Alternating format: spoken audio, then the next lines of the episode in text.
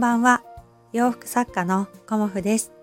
今日もご視聴くださりありがとうございます。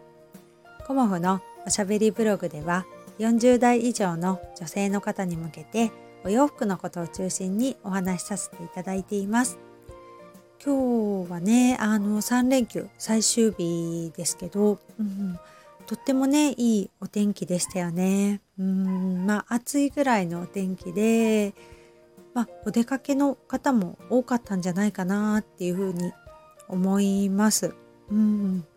あの私がねちょっとお昼過ぎぐらいに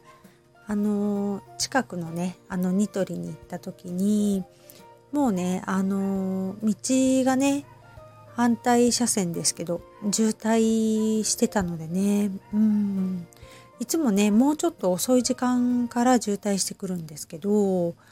まあ、こ今日はね早いなっていう感じで、うん、皆さんねお出かけされてるんだなっていう感じでね なんだかいいなっていう感じであの私はね反対車線を帰ってきたんですけど、うん、お天気がいいとねお出かけも気持ちがいいですよね。うん。でもまあ我が家はねあのこの3連休は特に出かけずにあの家庭菜園をあの主に主人ですけど畑をねちょっと広げようっていうことであの2メートル四方ぐらいの畑をあの今作ってるんですよね。うん、でお話ししたかもしれないんですけどもう40年以上あの植えてあるね大きなもみじの木があってもみじの木をまずね切ってあの根っこを抜くんですけどもそれがねものすごく大変で何日も何日もかかってあの根っこをねあの、まあ、まず最初周りを掘ってあの太いね根っこを切ってって感じでであとその高圧の洗浄機というか水でシャーってかけるのがあるんですけどそれをねあのかけて泥を落としてまた根を切っての繰り返しでうん本当にねあのすごく大変な作業を主人はやっていたんですけどそんな感じでねあの大きなもみじの根っこがやっと取れてであのそこねあのうちの庭ってほぼ一面芝だったのでまずね芝を取り除いてあの土を掘り起こしてっていうところまでやってでそこからねあの畑の土にしなきゃいけないのであのふるいをかけてね今ね土を戻しているっていうところなんですよね。うんでやっぱり家庭菜園ってね私も全然知らなかったんですけど土を買ってきてねで混ぜてとかっていう感じで、まあ、牛糞とかと混ぜてねあの野菜を植えればいいっていうような感じで思ってたんですけどもうね野菜の育て方ってもう本当に知らなかったなっていうぐらい恥ずかしい感じなんですけど本当にねあの植えるだけじゃダメなんですよね。うん葉っぱをねあの剪定したりだとか枝を切ったりとか脇芽を切ったりだとか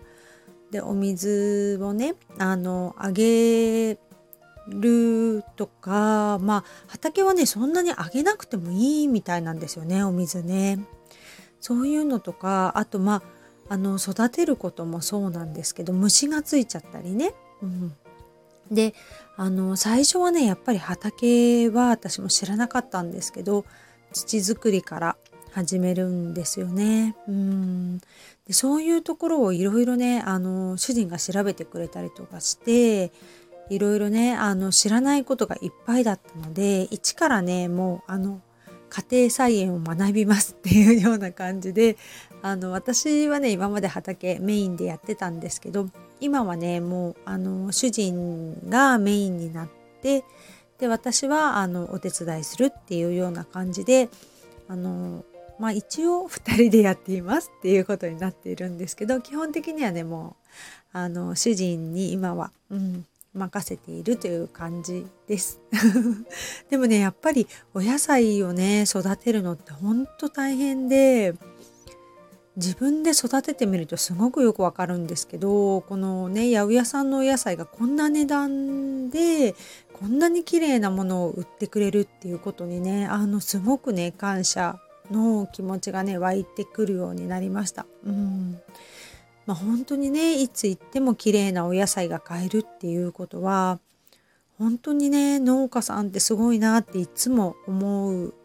ですけどね本当に自分でやると全然できないしせいぜいね今日もピーマン1個とオクラ数本っていう感じで取れるのがねやっとなんですよね。うんだからそういうなんだろうなうんすごくね手間をかけてくれてあの育ててくれたねあの野菜をいただいてるんだっていうねあの感謝の気持ちを持ってね野菜をいただこうっていうことをね改めて思いました。うんまあ、何でも自分でやってみるとねその大変さに気づくっていうねこともあるんだなっていうのをね あの感じているのであの余計にね家庭菜園って本当面白いし奥が深いしその分ね喜びもあるしっていう感じであのうちはねあの芝があの前面に庭引いてあったんですけど、まあ、子供たちがね小さい時は結構走り回ったりとか、うん、してたんですけどもうねあの子供たちもね大きくなって、まあ、庭でちょっとバーベキューするぐらいなので、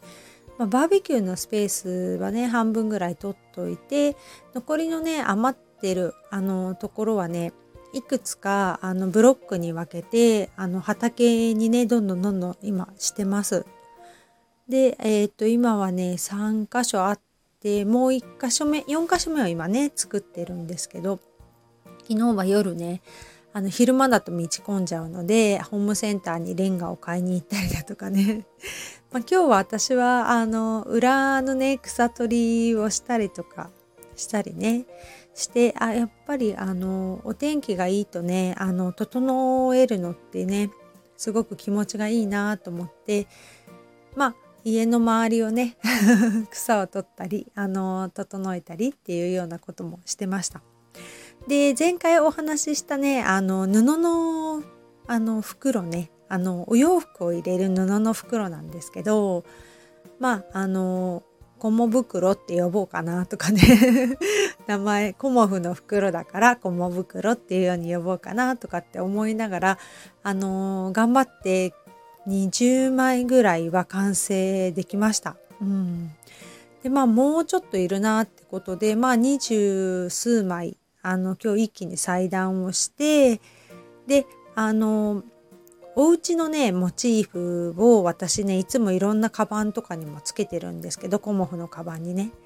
であのコモフのおうちシリーズっていうような感じであの呼んでるんですけどおうちシリーズをねあの やっぱり作っています。うん、まあ大きさはねあのうちにある布を再利用してるので基本的には揃えてますけど小さいものもねちょっと作ったりとかしてあの、まあ、捨てないようにというかね布を有効に使うような感じであのいろいろジャカジャカ切ってねあのやってます。うん、で私がねあの縫わなくてもあの 他のねお洋服とか縫いたいので今ねちょっとね娘にあのお家をねあの貼り付けて縫うのはちょっと大変なので直線縫いだけねあの娘にも手伝ってもらっています。うん。まあね、あの、お仕事手伝ってもらっているので、えっ、ー、と、ネットショップの方とかね、あの、お時給はちゃんと お支払いしているので、うん、あの、いろんなね、コモフのお仕事を手伝ってもらうっていうことで、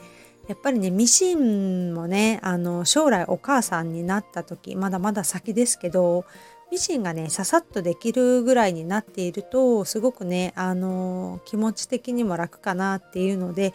あの直線縫いだけですけどね、うん、あの家庭科でしかねミシン使ったことないのでうちの子はね。なのでちょっとねあの私の仕事の手伝いというか洋服はちょっととてもね 任せられないのでこの布の袋だったらね直線縫いでできるのであの少しずつね経験させたりもしています。うんそんな感じでねあの縫うものがいっぱいで 忙しいんですけどやっぱりお休みはねあの家のこともやったりという感じであっという間に3日間が過ぎてしまいました。うん、今日はねそんな感じであの我が家もね家庭菜園を作っていますっていうようなお話とコモフのねエコ袋コモ袋についてお話しさせていただきました。今日もご視聴くださりありがとうございました。洋服作家コモフ小森屋隆子でした。ありがとうございました。